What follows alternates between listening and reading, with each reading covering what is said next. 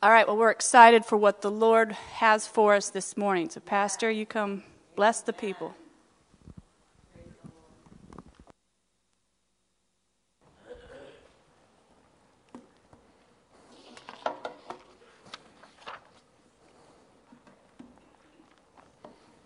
It's a wonderful day to be here in the presence of the Lord.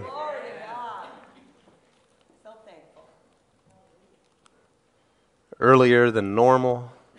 That just means you get a head start on all the troubles. See, you, you start with victory, you start ahead of the trouble, and then you just stay in victory all day. That's how you do it.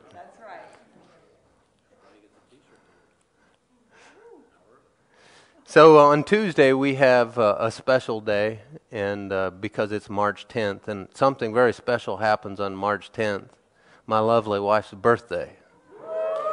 And so uh, help me make it special for her this week, if you would. Reach out and wish her a happy birthday, and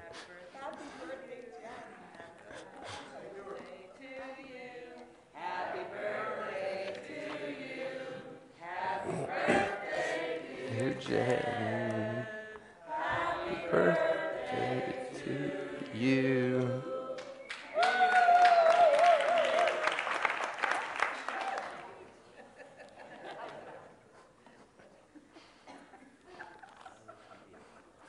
After Jesus, she's the best thing that's happened to our family. And so uh, we're real grateful for her and we celebrate her and um, many, many more of these birthdays.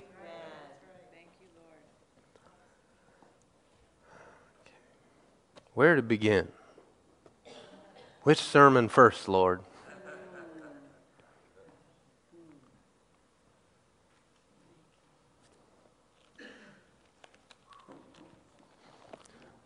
I'm going to read to you from uh, not Isaiah, Ezekiel.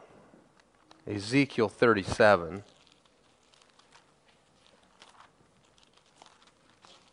A well known story a well known happening if you know your Bible. If you don't know your Bible, well, then you can hear it for the first time, maybe. In, verse, in chapter 37 of Ezekiel, in verse 1, it says, The hand of the Lord was on me, and he brought me out by his Spirit and set me down in the middle of the valley.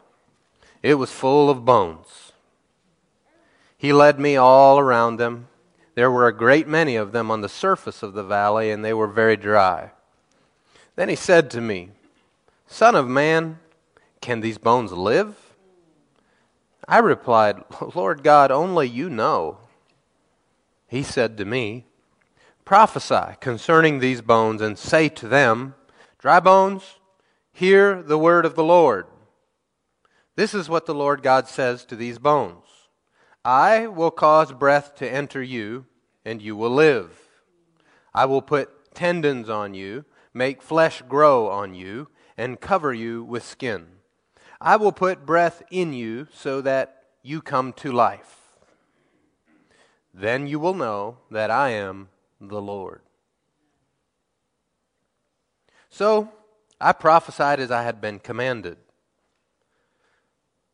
It takes a submitted tongue to speak the word of the Lord into situations that are ridiculous.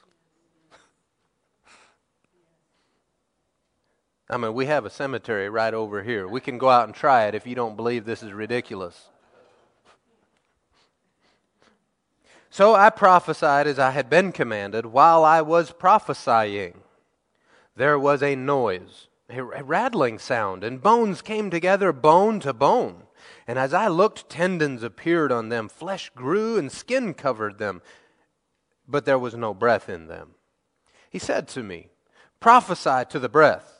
Prophesy, Son of Man. Say to it, This is what the Lord God says Breath, come from the four winds and breathe into these slain so that they may live. So I prophesied as he had commanded me, and the breath entered them, and they came to life and stood on their feet, a vast army.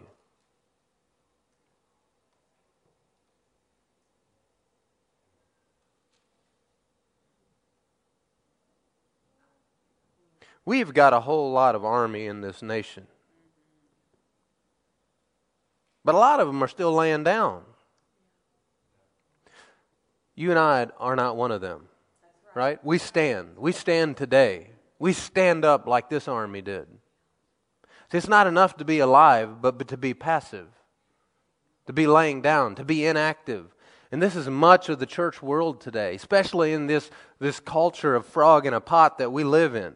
Because it's so easy for our culture to creep in and creep over onto us, and we begin to lose that sensitivity to the pure, holy lifestyle, to the active, fighting lifestyle that the Father has ordained and set in place for you and I. And so it's not enough to be alive and be a soldier of the Lord, but be laying down. It's time for the army to arise. It's time for you to, to speak life and to, to speak, wake up to those that are laying down around you. To, to bring to remembrance, to bring them to the awareness of the time and season we're in. The time is short, the season is now. Read any further, Lord? Then he said to me, Son of man, these bones are the whole house of Israel. you know, before you became born again and before you came into the house of Israel, because that's what the church is today, you were just bones. A skeleton of what was to be. An unregenerated spirit man on the inside of you. But something had to take place. New life had to come on the inside of you. And that spirit man go from a dead man walking to something new and alive. Look how they say, Our bones are dried up and our hope has perished. We are cut off. Therefore prophesy and say to them, This is what the Lord God says I am going to open your graves and bring you up from them, my people, and lead you into the land of Israel. You will know that I am the Lord my people when I open your graves and bring you up from them. I will put my spirit in you. Ha.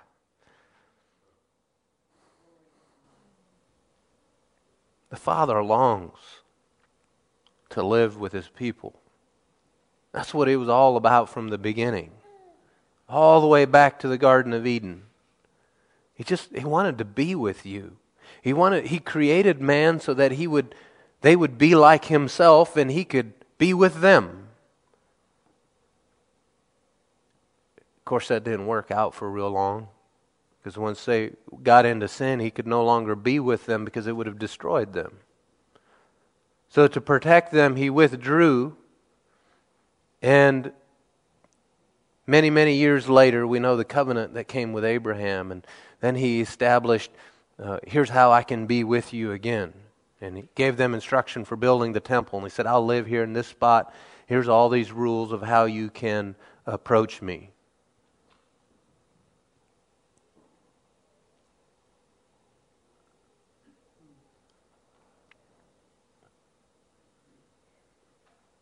That wasn't good enough.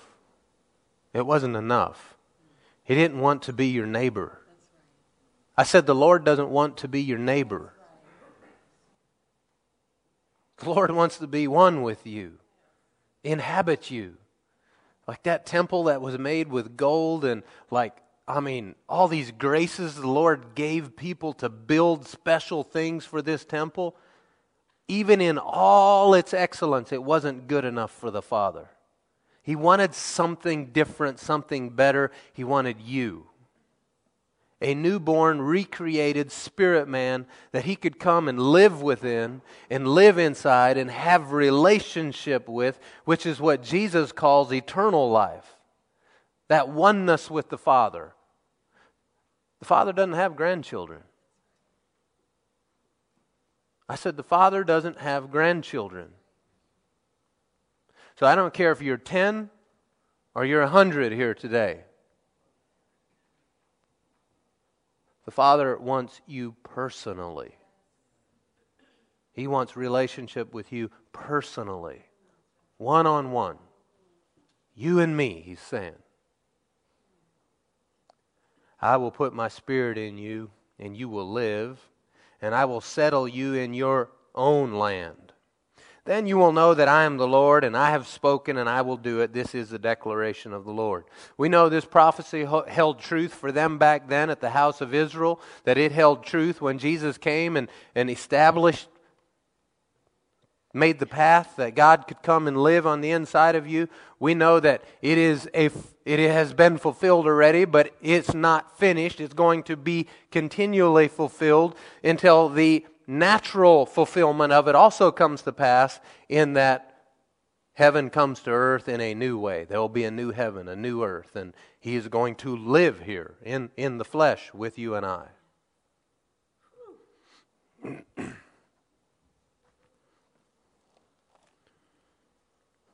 That was not the beginning I thought we would have to this sermon, but that was a great beginning.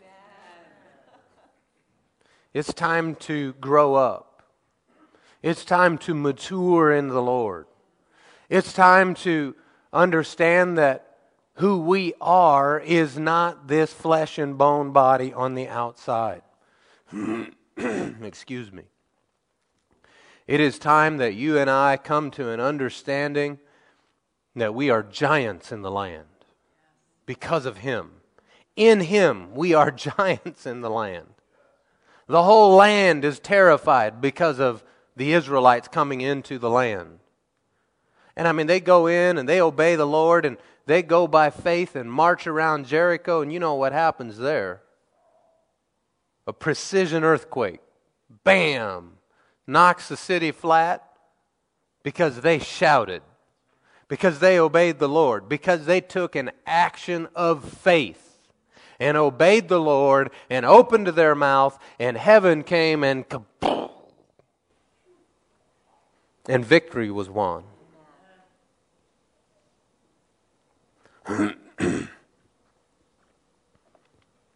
so it's time. Someone say it's time. Say, I can do all things through Christ who strengthens me. Does that leave anything out? Nothing that's within the realm of His will, right? So there's no task too big, no thing too hard. Every grace, every ability, every empowerment from the Lord is available to you and I. So begin to recognize that you, like a spirit being walking, because you are a spirit being, we're going to talk about this more later, a spirit being walking around on the planet, have access to the very throne room of the Creator, to the very personal room, to the sovereign Lord, and that your personal access to Him. That, that just makes nothing be within the realm of impossibility anymore, does it? Father, I thank you that you would open up our eyes and give us understanding this morning to see this more clearly than we've seen it before. Father, I just declare that this day, March 8th of 2020, from this day forward, that we walk in a greater understanding, a greater responsibility with much more obedience than we have before concerning the gospel of truth, concerning the good news of heaven on earth that you have given to us, Father. And I ask you, Lord, to, like never before, as we were singing, that you would encounter us, encounter this planet, encounter the people of the planet. We're here. We're ready. We will obey. Someone shout amen to that. And that's how you have church.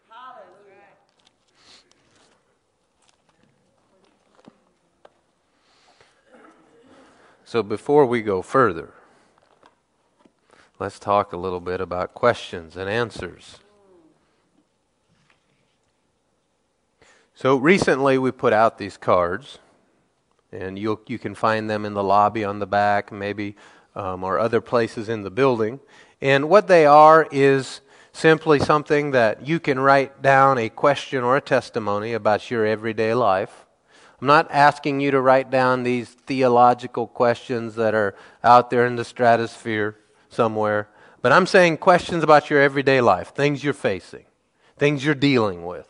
And um, our goal is to simply spur conversation.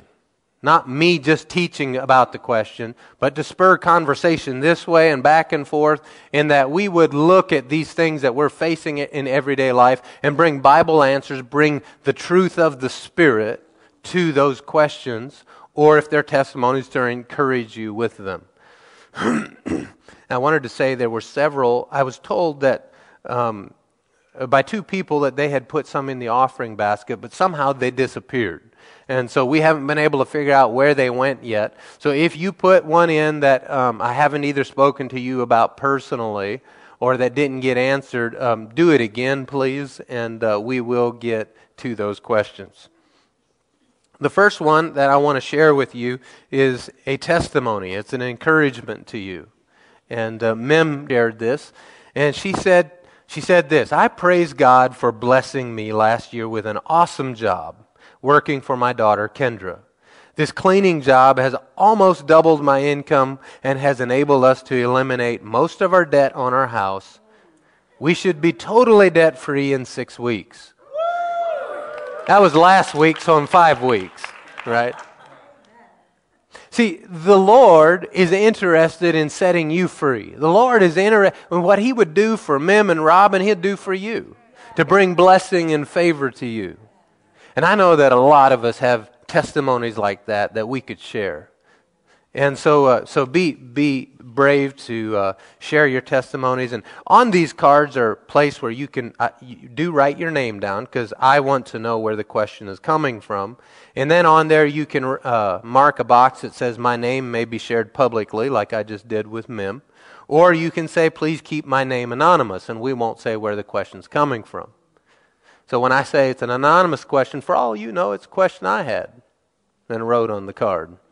Or it's a question your neighbor had, right? You don't know. So this next question is um, from Miguel. Is that how you say your name, M- M- Miguel? He says, How do I find strength in my faith in dealing with others and feeling like I lack the patience at times, causing me to grow angry or anxious and to grow loose with my tongue? Instead of being open and understanding? And he asked this question um, on the 23rd of last month. So some time has passed. We preached some messages. He actually came and gave me the question after the service. And he said to me, he said, the funny thing is, I wrote that question down before the service, and wouldn't you know it, in that sermon, you answered my questions. And that is exactly how it'll often work.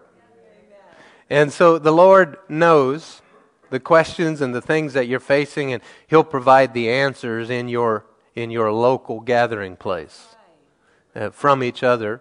And I'm even going to go further and say this question is going to continue to be answered in the new series that we're starting this morning.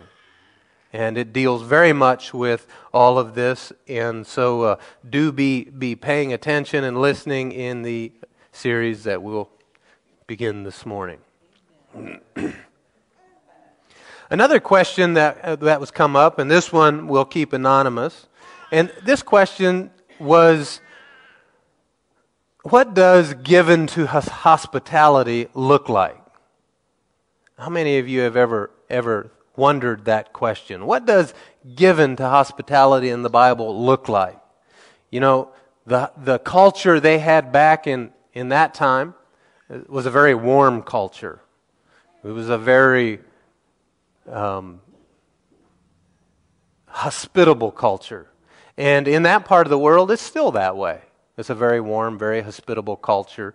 And especially the more you get out into uh, the countryside, the more you get into places where there's less technology and, and more reliance on the old way of doing things, the warmer you will find those cultures to be. You show up in a village, whether you're of the same religion or not, you begin talking to people, and the next thing you know, they're inviting you in for tea and, and then a meal and, and then the night, and then the next day, if you'll just continue to say yes. And so, so um,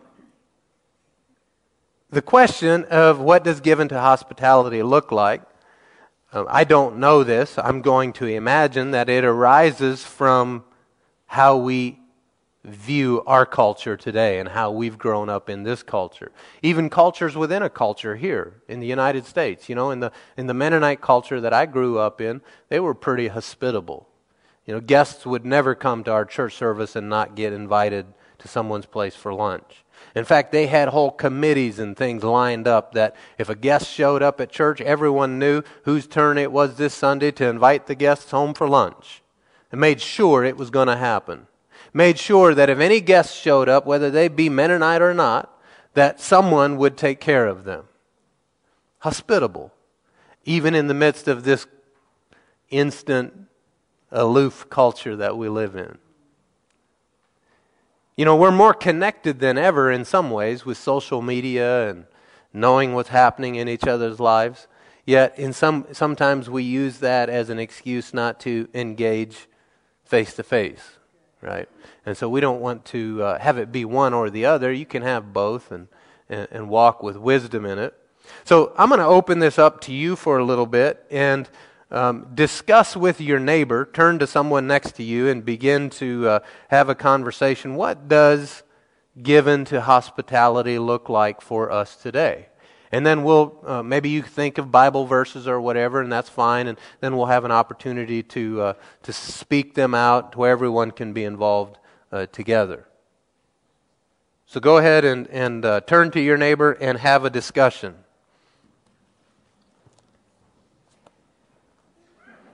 What does given to hospitality look like today? Given to hospitality. It's a quote from a Bible verse. Yeah, like what's biblical hospitality? Okay, this says, but no, given to means like to pursue, to seek after eagerly, endeavor. You have that conversation with them.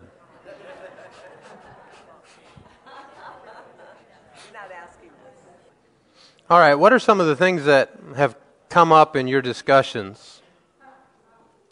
How do we show Bible hospitality? Corinne. Um, so what came to mind was um, like the Martha Mary scenario is like opening up your home for dinners or conversation or whatever just to get together with people. But that like no matter so as probably part of this comes from a parent's point of view. Do you ever take your kid to a house and it's not kid friendly? Like do you feel like you're like I feel like I'm on edge the whole time because my daughter tends to go rogue on all mine so,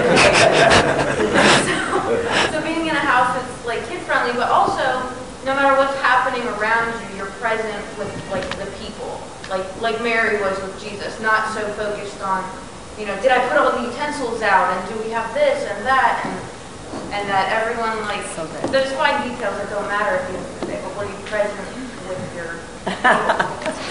so part of hospitality, we could say, is to be present yeah, to be present, not so caught up in the details that it's um, not present. Uh, somebody else. What is in the back, Debbie? Getting to know people well enough to learn what their needs may be without asking. Presenting answer to those needs. Okay, getting to know people well enough to know what their needs are without asking them. When God tells you this person needs something, you know them well enough to think that, oh, that I should do something. Okay, good. Okay, anybody else? Levi. Uh, to be open and willing to, uh, to use your time as as God asks you to, uh, or you know someone else that asks you to. Uh, that that's your authority to um, be open and willing to, to use your time to help others and, and advance things that people, other people are doing, and obviously inviting into your home. So a part of hospitality is going to require an investment of time, isn't it? Shane. Uh, we have one where. Um, Just speak real loud so everyone hears you. You're uh, putting other people's needs before your own, like being selfless and being able to focus on what they want and what they need instead of, you know, well, oh, well, I need to take care of this or that. It's like, well, no, they have me putting them before you, and then sometimes allowing the Holy Spirit or to just take care of you while you take care of others. Yeah, good, good. Treating others as more honorable or better than ourselves, right? Over here, I saw a hand somewhere in the back. Jim. Um, building on, on what Deb and, and what you said is, uh, for example, uh, church, and people go to it, and uh, uh, my daughter was uh, uh, with a child, and uh, when the child came, people brought meals for 30 days on a schedule. Mm-hmm. I mean, that's hospitality. Mm-hmm. So, The sharing in their need. Karen. Just given to hospitality, given to people, letting the love of God just mm-hmm. shine through you. Um, however, the Lord's, whatever He's put in you, in your heart to give out. That's good. Let's do one more. That's it, that, that was good, whatever the Lord gives you, whatever. Um, I, I, I kind of, my house is under the sky, anything under that, that's where I live, and, um, I, I don't have to, or God doesn't have me have a home now to, to give food, physical food, but, um, I feel that, that I can give spiritual food to people, and, and, um, I feel when I walk, I, I walk and I look at everybody, I'm very, I observe. It's kind of my medicine to have laughter and people are really funny. Um, but I try to talk to people and get to know them. I take like the same routes at certain times so that I can see the same people and just um, see them and throw a little midget of spiritual food. And, and um, you have to kind of get to know them because so many people don't want to hear the, about God anymore. So then they can see me and they can observe how I am. And then that's, that's a testimony too. Yeah, yeah. You know, no matter your station in life or your current status or financial position, everyone can be hospitable. It may look different from one person to another person, right? However, everyone has something they can give. And if, like Karen said, you know, really it's about who we're giving, who's on the inside that we're giving out of that place. And then all of a sudden, all the how to's don't matter nearly as much as the spirit in what, which we're doing it. Some scriptures to go along with this in uh, just being hospitable. In Romans 12, I'll just read some to you. You don't necessarily need to turn to them. But in Romans 12, in verse 13, it says, Share with the saints in their needs, pursue hospitality. So it's something you're chasing, it's something you are deliberately being active in doing. It's not something you will fall into. It's something you climb into. Okay?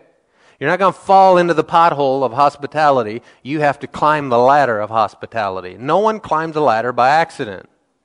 So it's something that you're going to do on purpose, right? And you're going to pursue it.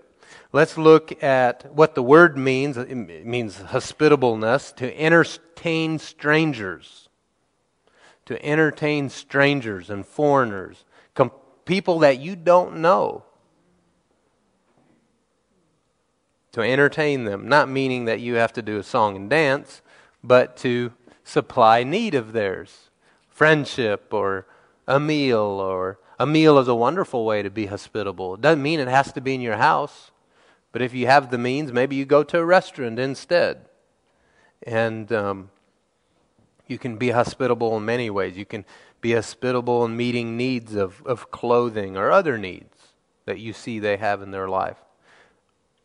In our culture today, what we would like the most is to be able to meet those needs and check the box but not have it not require an investment of our time. That's our culture. That's how we want to do it. Check, did it, but I can now go watch my TV program. However, the, what we've all been giving, given equally 24 hours in a day, right? And so we've been given time, and, and we certainly are called to hospitableness. In Hebrews uh, 13, in verse 2, it says this.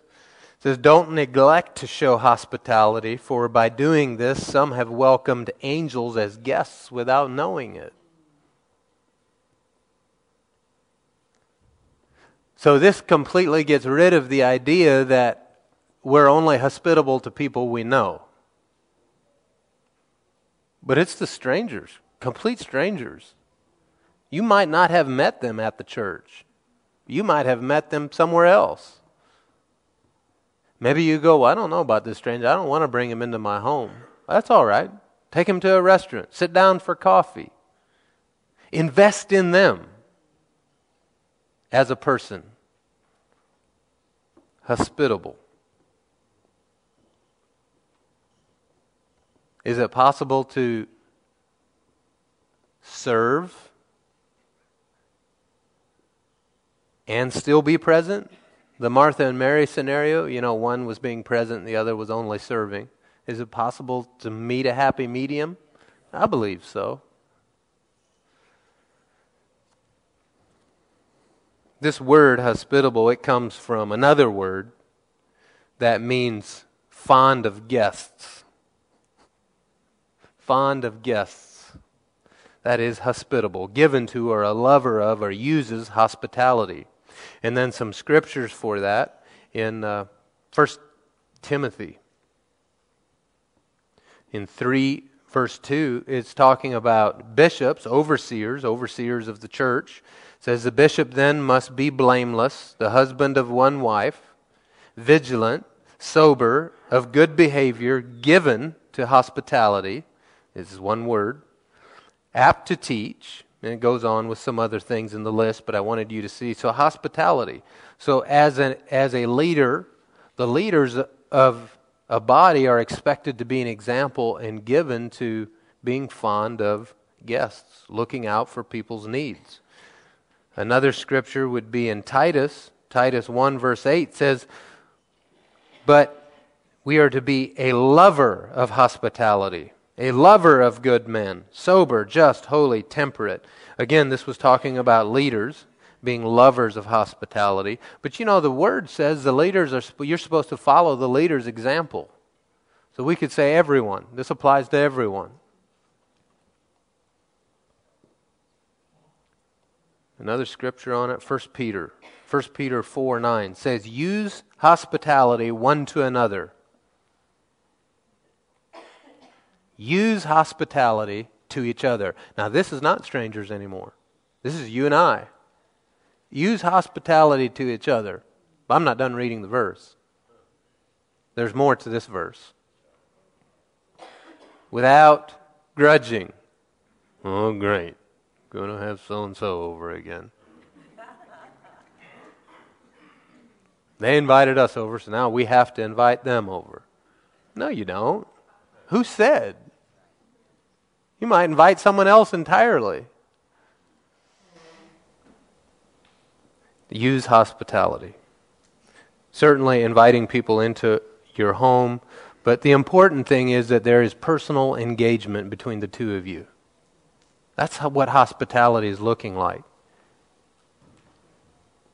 A personal involvement with each other. It doesn't mean it has to go on, it might never go beyond that moment. Are you hearing me?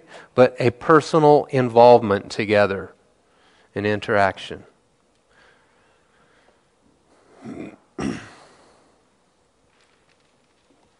Given to hospitality.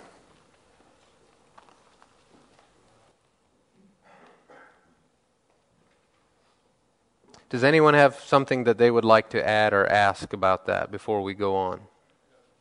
Yes. Uh, was the, the first about all things, I like to remember. It's 1 Corinthians 9, 19 So I am free and belong to no one. I have made myself a slave to everyone to win as many as possible. The Jews have become like the Jew, to win the Jews, to those under the law, I become like one under the law, though myself not under the law, so as to win the ones under the law. To those having the law, I become like one not having the law, though I am free from free from God's law, but under Christ's law, so as to win those not having not having the law. To the weak I become weak, to win the weak. I have become all things to all people, so that by all possible means I might save some. Save some. I do all things for the sake of the gospel, that I may share in its blessing. And especially in this day and age, I mean, it's all about self. So to be a slave to other people, that's that's huge. To say that I'm going to put myself under to, to make sure that you come to Christ. It's just like a huge thing. I mean, that's awesome. That's hospitality. Yeah, that's the definition of it. Yeah. That's good. Very good. Can you be hospitable enough?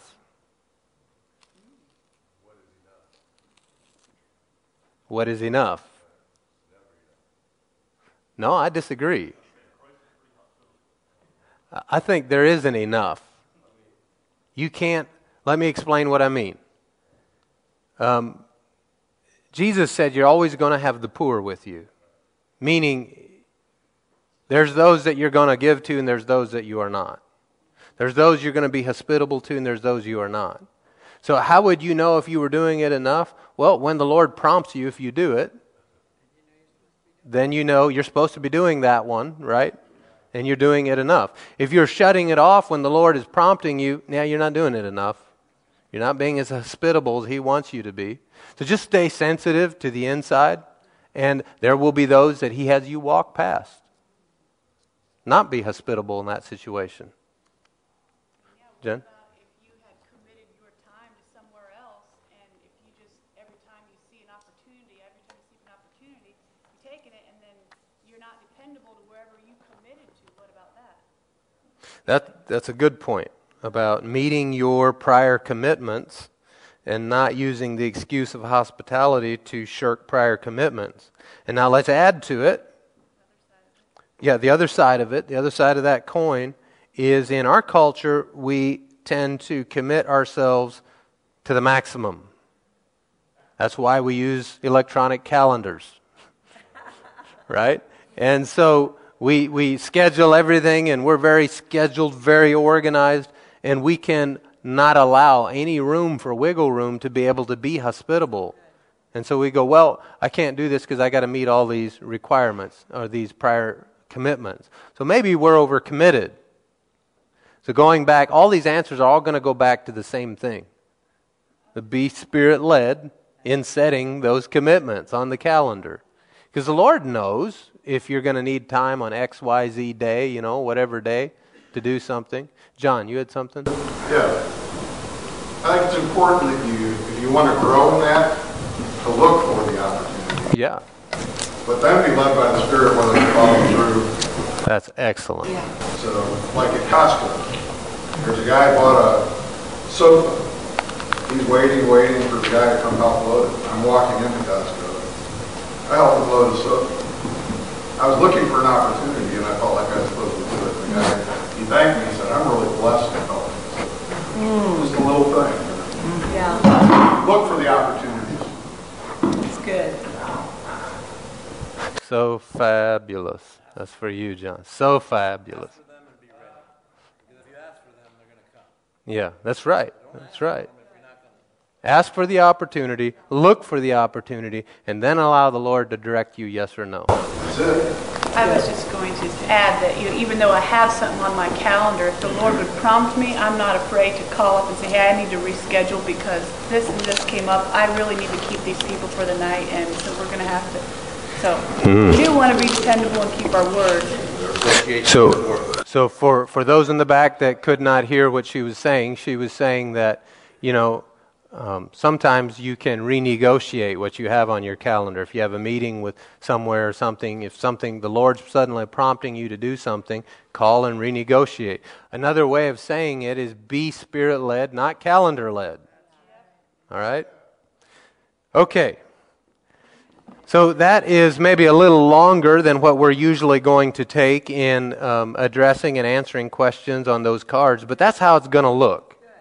We're going to have a discussion, we're going to talk about it, and uh, what are you facing? What are the questions that you have in your life? Feel free to write them down on there. It's not a promise they're all going to get answered from here, um, but certainly they can be teaching. Even, even some questions that you believe you know the answer to, maybe it would be good to put it in because it will allow everyone else to grow in that area and get light in that area as well.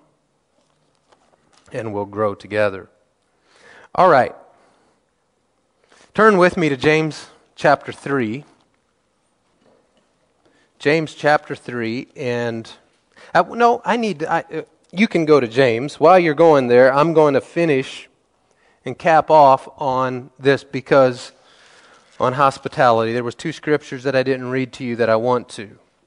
In 2 John, now understand the context. Part of what's important about understanding the Word of God is understanding the context to whom he was writing it to, why he was writing it, what he was trying to accomplish in this letter. And so, uh, 3rd John and 2nd John come after 1st John, right? And so he wrote First John to the people, to the church, to believers, to deal with some deceptive teachings that had come into the body of Christ. So now, following that up, um, he says this in Second John. And he's talking about those that bring false teachings in. In verse 10 of Second John, he says, If anyone comes to you and does not bring this teaching, the good teaching, do not receive him into your home and don't say welcome to him. For the one who says welcome to him shares in his evil works. Is there a time to not be hospitable? Yes.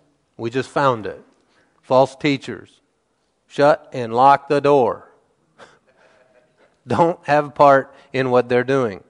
And then down, if you'll look in 3 John, or I'll just read to you, he is writing and he's saying now, he's talking about the other side of it, inviting those that are teaching the good word. In verse 5, he says, Dear friends, you are showing your faith by whatever you do for the brothers. So, what you do for one another, what you do for the brothers, in particular, those that are teaching the truth, as we'll see what he's talking about, this is showing your faith or doing your faith. And this you are doing for strangers, even, he says. People that you don't know, they're strangers and they have testified to your love before the church. You do well to send them on their journey in a manner worthy of God, since they set out for the sake of the name, accepting nothing from pagans. Therefore, we ought to support such men so that we can be co workers with the truth. So be sensitive. Not everyone should come into your home. There are those that should, and there are those who should not. So, bringing you back to check on the inside check for is, is there peace there or is there that little, mm, I don't think we should do that one? And then follow that. All right, did you find James chapter 3? That's good because I haven't. James 3, verse 2. Let, let's start in verse 1. Not many should become teachers, my brothers.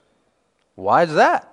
Well, he answers it here knowing that we will receive a stricter judgment teacher has to answer for what he teaches, for what he says, for what he instructs. Do you know, I'm going to be judged differently than you are. I'm going to be judged for what I stood here and told you. I have to give an account for what I told you. Goes on and says in verse 2 says, For we all stumble in many ways. If anyone does not stumble in what he says, he is a mature man who is also able to control his whole body. So if you find someone that doesn't stumble in his words or in her words, you have just found someone who is mature. And that's what this new series is about is being mature, growing up in the Lord to be like the Lord. Are you an infant or are you mature or are you somewhere between? All of us are in different stages of growth, right? And so, are, are we going to remain infants? Because we all start as infants. Did you know that spiritual development mirrors natural development? No, I didn't say that right. natural development and growth mirrors spiritual development and growth. It's a mirror in the natural realm of how the spiritual works. And that's how most of life is. What is in the spiritual realm is there's examples of it in the natural realm. And so just like you have a little bitty child, baby born, an infant, and then the baby goes through a period of growth and reaches, it becomes a child. And then from childhood, it turns into an adolescent. And then from adolescence to a teenager. And then from a teenager to an adult. And then from an adult to a seasoned adult or an elder. Someone with experience has seen some things, done some things.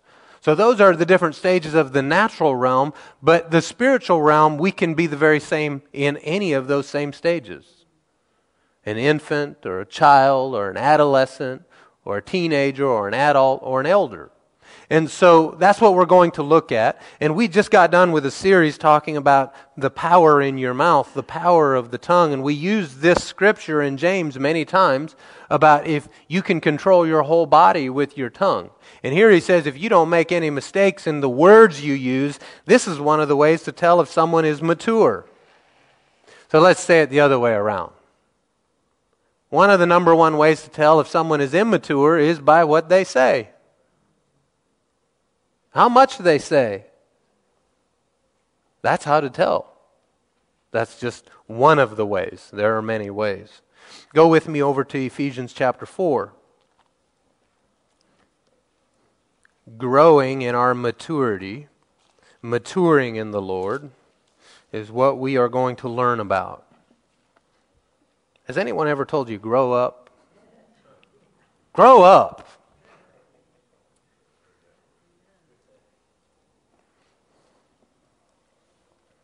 All right, let's look down in verse 11 of chapter 4 in the book of Ephesians. It says here, and talking of Jesus, and he personally gave some to be apostles, some prophets, some evangelists, some pastors, and teachers. So there's those are the five gifts that Jesus gave to the body. Here's what those five gifts do for the body of Christ. So they are there for the training of the saints. For their training. To train them to do what? Training them in the work of the ministry. Let's say it another way. That word means service. Training them in the work of serving. Speaking of hospitality, serving one another. Training them in the work of serving. And then what? And in that serving, what does that do? That builds up the body of Christ. So the fivefold, those five gifts are there to train you how to serve so that the body of Christ is built up and is charged up and is strengthened. Let's continue to read in verse 13. Until we all reach unity in the faith, till we all come into unity in the faith. It does not say unity in doctrine. That's what much of the church world is waiting for unity of doctrine. That's not what it says. It says unity of faith. Unity of faith.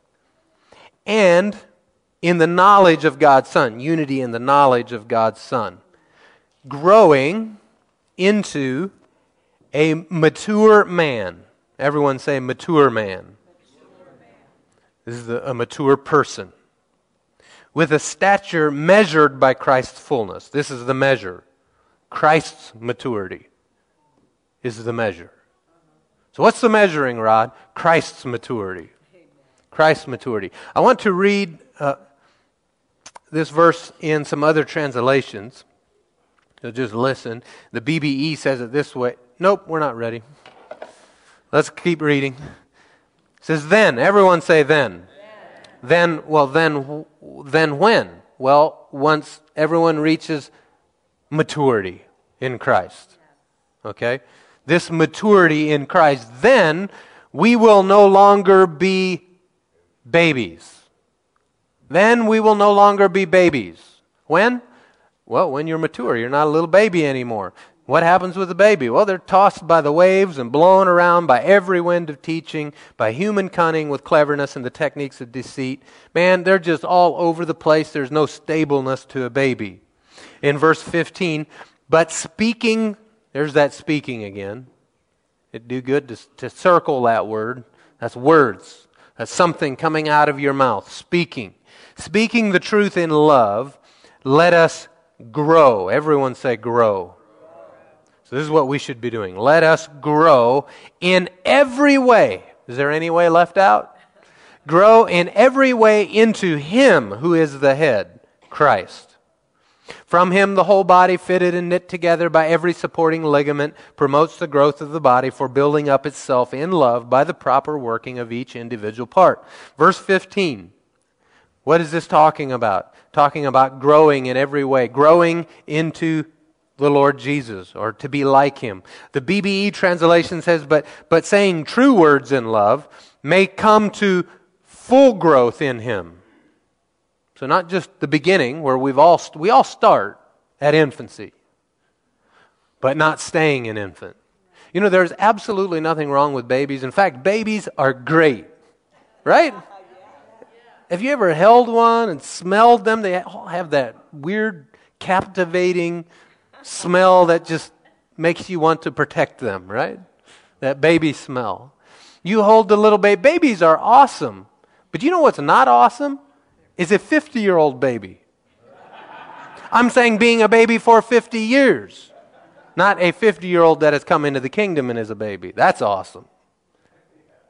Right? Natural babies are awesome, but I said, what happens? the spiritual is actually, the natural is a mirror of what's happening in the spiritual realm. So when you came into the kingdom of God, you were a baby. Are you still? If you came in yesterday, awesome if your answer, if you're still a baby. But if you came in 20, 30 years ago, it's time to grow beyond our babyhood and infancy. The, the Young's Literal Translation say it this way says, so that we may increase to him in all things. Increasing, growing. This is what we're going to do in this series. We're going to grow. We're going to grow up. We're going to mature. The NLT says it this way We will speak the truth in love, growing in every way more and more like Christ.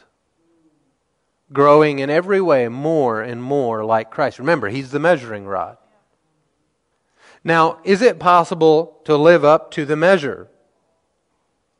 Careful before you answer. The Lord thinks so. I mean, He told us, be like me, imitate me, be perfect, for I am perfect.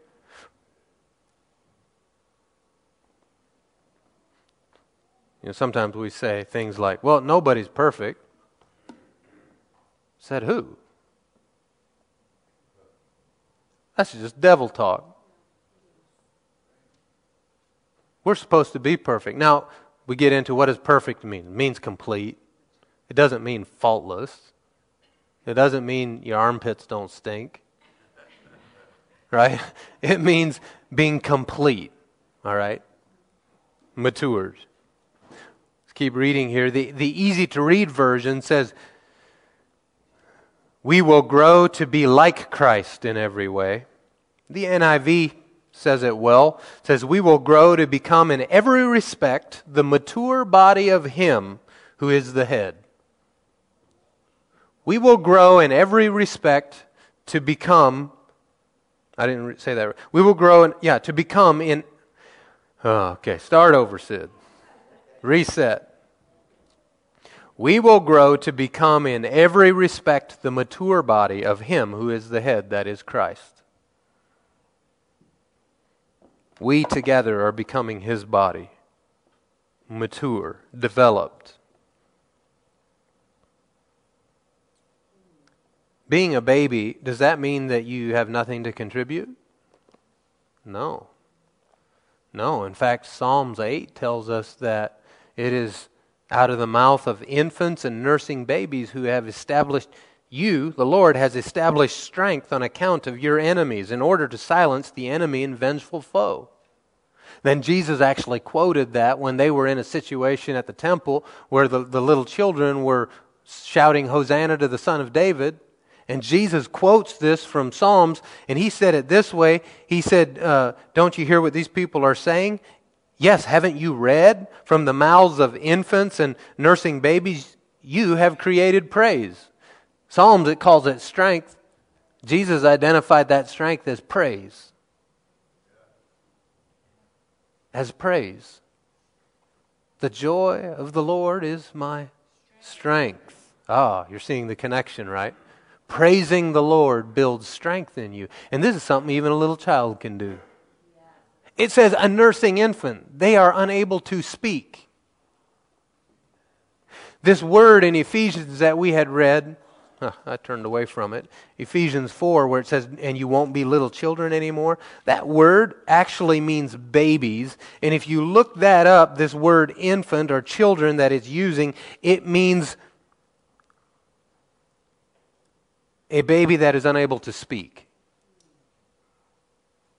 So before they're talking, even from them, praise to the Lord is established. So has a, does a baby have something to give? Yeah. Yeah. As a spiritual baby, do you have something to give? Yes. Yes, absolutely. So, what are some characteristics of the different stages? You know, a baby can't handle much, right? they live in a very small world, tiny world, that they think revolves around them. Right? That's what a little baby is. Put him in that little two foot by three foot crib, tiny, tiny world. Anytime they need something, they look to everyone else for all of their needs to be met. Have no problem voicing it at the top of their lungs in the middle of your other thing you were doing called sleep. right? This is what a baby does. But spiritual babies are often the same way. They're brand new into everything and they don't know what they don't know. All they know is, yay! But there's some people that have been this way for a long time, right? And that's not good. Another mark or trait of a baby is they are easily offended. You can say, ouch.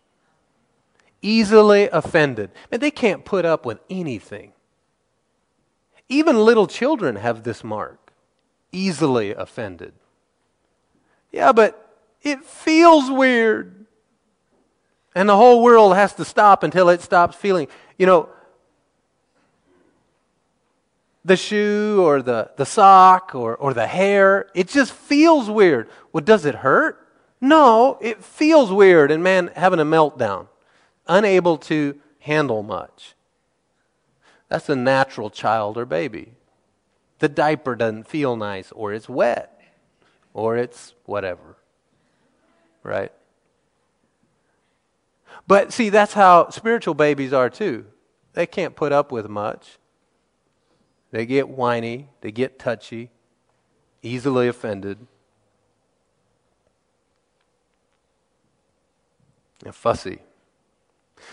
Children, one of the marks of children, uh, like in childhood, is this one's funny because they all think they're bigger than they are. This is one of the ways to identify a child. They, I'm big. You know, I am four and a half because that half I mean, it does represent 25% of their life, right? I mean, it, it's, it's pretty significant because they've only been around for three and a half years or four and a half or whatever it is. But that half is important to them, and they have no problem telling everyone that they are big. Never mind, all the big people know that no, you're not.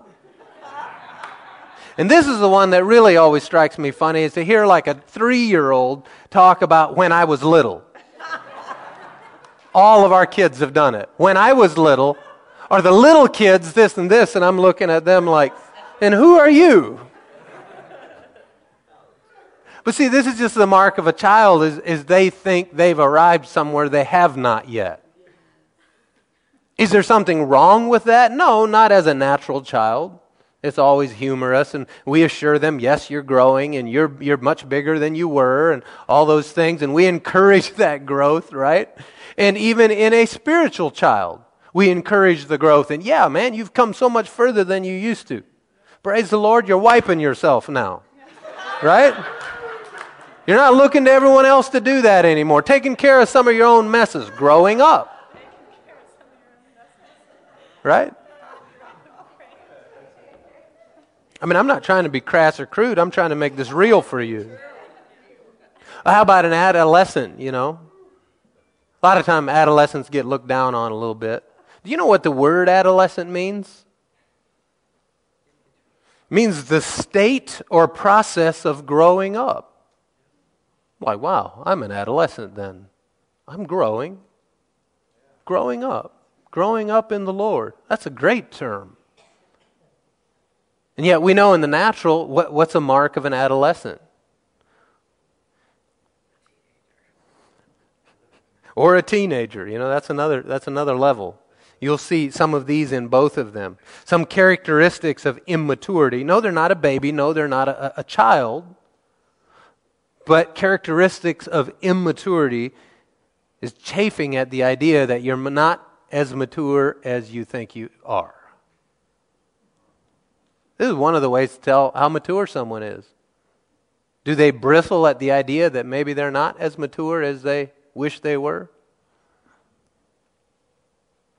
A mark of immaturity is speaking too much with an uncontrolled tongue. I remember being that way.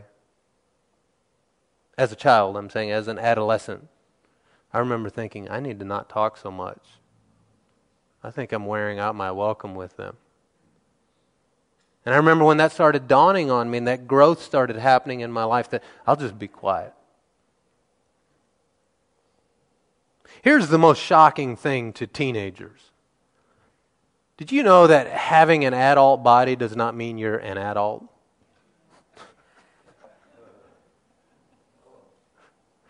That's one of the most shocking things to spiritual teenagers. Just because I'm the size and shape of an adult doesn't necessarily mean I'm an adult yet. That I have the mental, the spiritual understanding of an adult.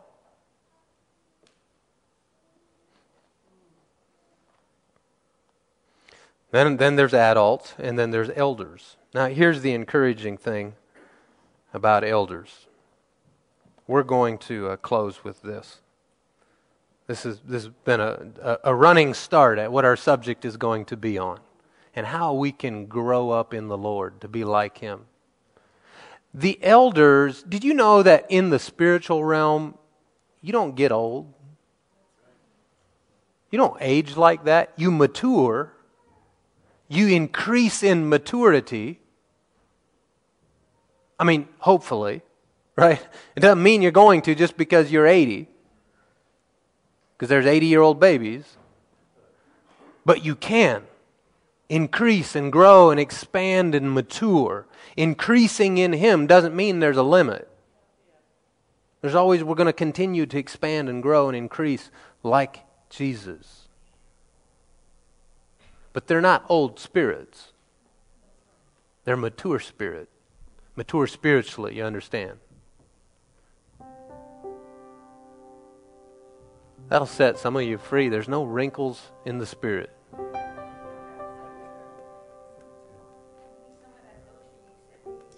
Yeah, that's right. All right, let's pray. Father, I thank you for the truth that you have brought to us today. For the things that have begun, the teaching that you have put Lord, I ask that you would increase our understanding, open up our minds, give us eyes to see, give us ears to hear your spirit, your truth, your word from each other, from you, and as we read your word. Father, I ask to show us where we need to continue to grow up in you. The areas where maybe we think we're more mature than we are, Father, that you would just give us the understanding of where we really are, where you want us to be, and how to get there. Thank you for your patience with us. Thank you for being kind to us. Lord, we want to be more like you in, in all these areas patient, kindness, boldness, maturity. We want to be perfect, complete in you, with you, in our actions, in our walk, in our talk. This is our desire. And we pray it, we declare it, we say it, we receive it in the mighty name of Jesus the Messiah. And amen. Well, everyone is invited downstairs to some finger foods, a time of fellowship, so love on one another as you go. Good morning. Good morning, Church of the Word family, on this beautiful day that the Lord has made. Amen. We shall what? Rejoice and be glad in it. I'd like to encourage you in the Word of God today. In Psalms, it says, Offer the sacrifice of righteousness. Hallelujah. And put your trust in the Lord.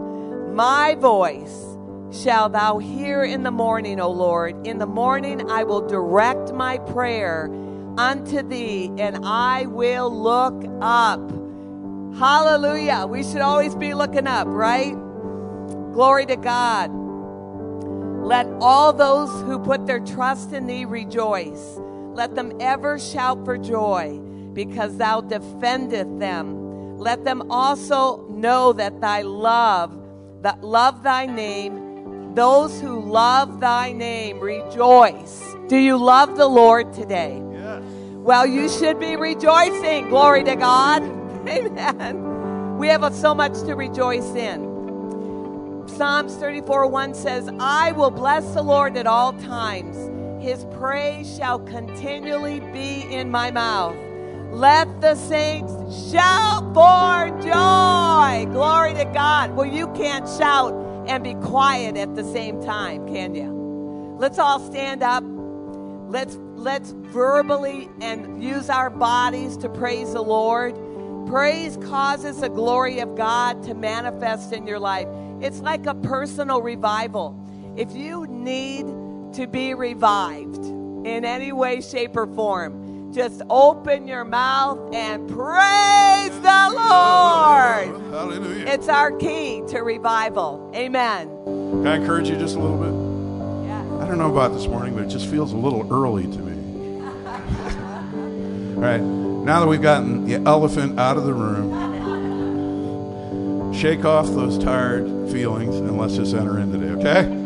Amen? So when she says, shout for joy, we shouldn't hear the crickets chirping. We should hear the saints shouting for joy. Amen? Okay, enough's enough. Before we go any further, I'm just going to exhort you a little bit.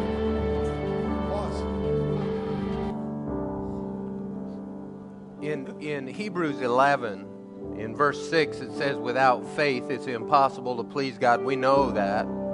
Then it goes on and says, The one who draws near to him must do two things. He must believe that God exists, and he must believe that God rewards those who earnestly seek him.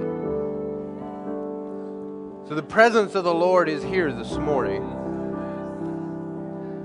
And, and in James 4, in verse 8, it says, Draw near to God, and he will draw near to you. So as you reach out to the Father this morning, as we go on and continue our worship, as you draw near to him, knowing that as you cozy up to him, he cozies right up to you.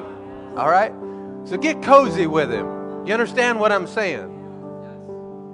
Reach out to him. Expect him to meet you where you're at and expect him to encounter you in this moment this morning. Jesus is alive. Jesus is alive in me. Say that. Jesus is alive in me. Hallelujah. He gave us his very breath in our lungs. uh, the breath that we have is the breath of God. Think about that. The very breath of God is in your lungs. And you've been given His breath to give Him praise. Praise and worship. Why? Because He is a good God, He is a faithful Father. All the good and perfect gifts that you have been given in your life come from your Father of lights, from above. And they've been given unto you. Every good and perfect gift comes from your Father. We have so much to be grateful for, so much to praise Him for, so much to worship Him for. We truly are the most blessed people on the face of the earth. Let's just praise a hallelujah.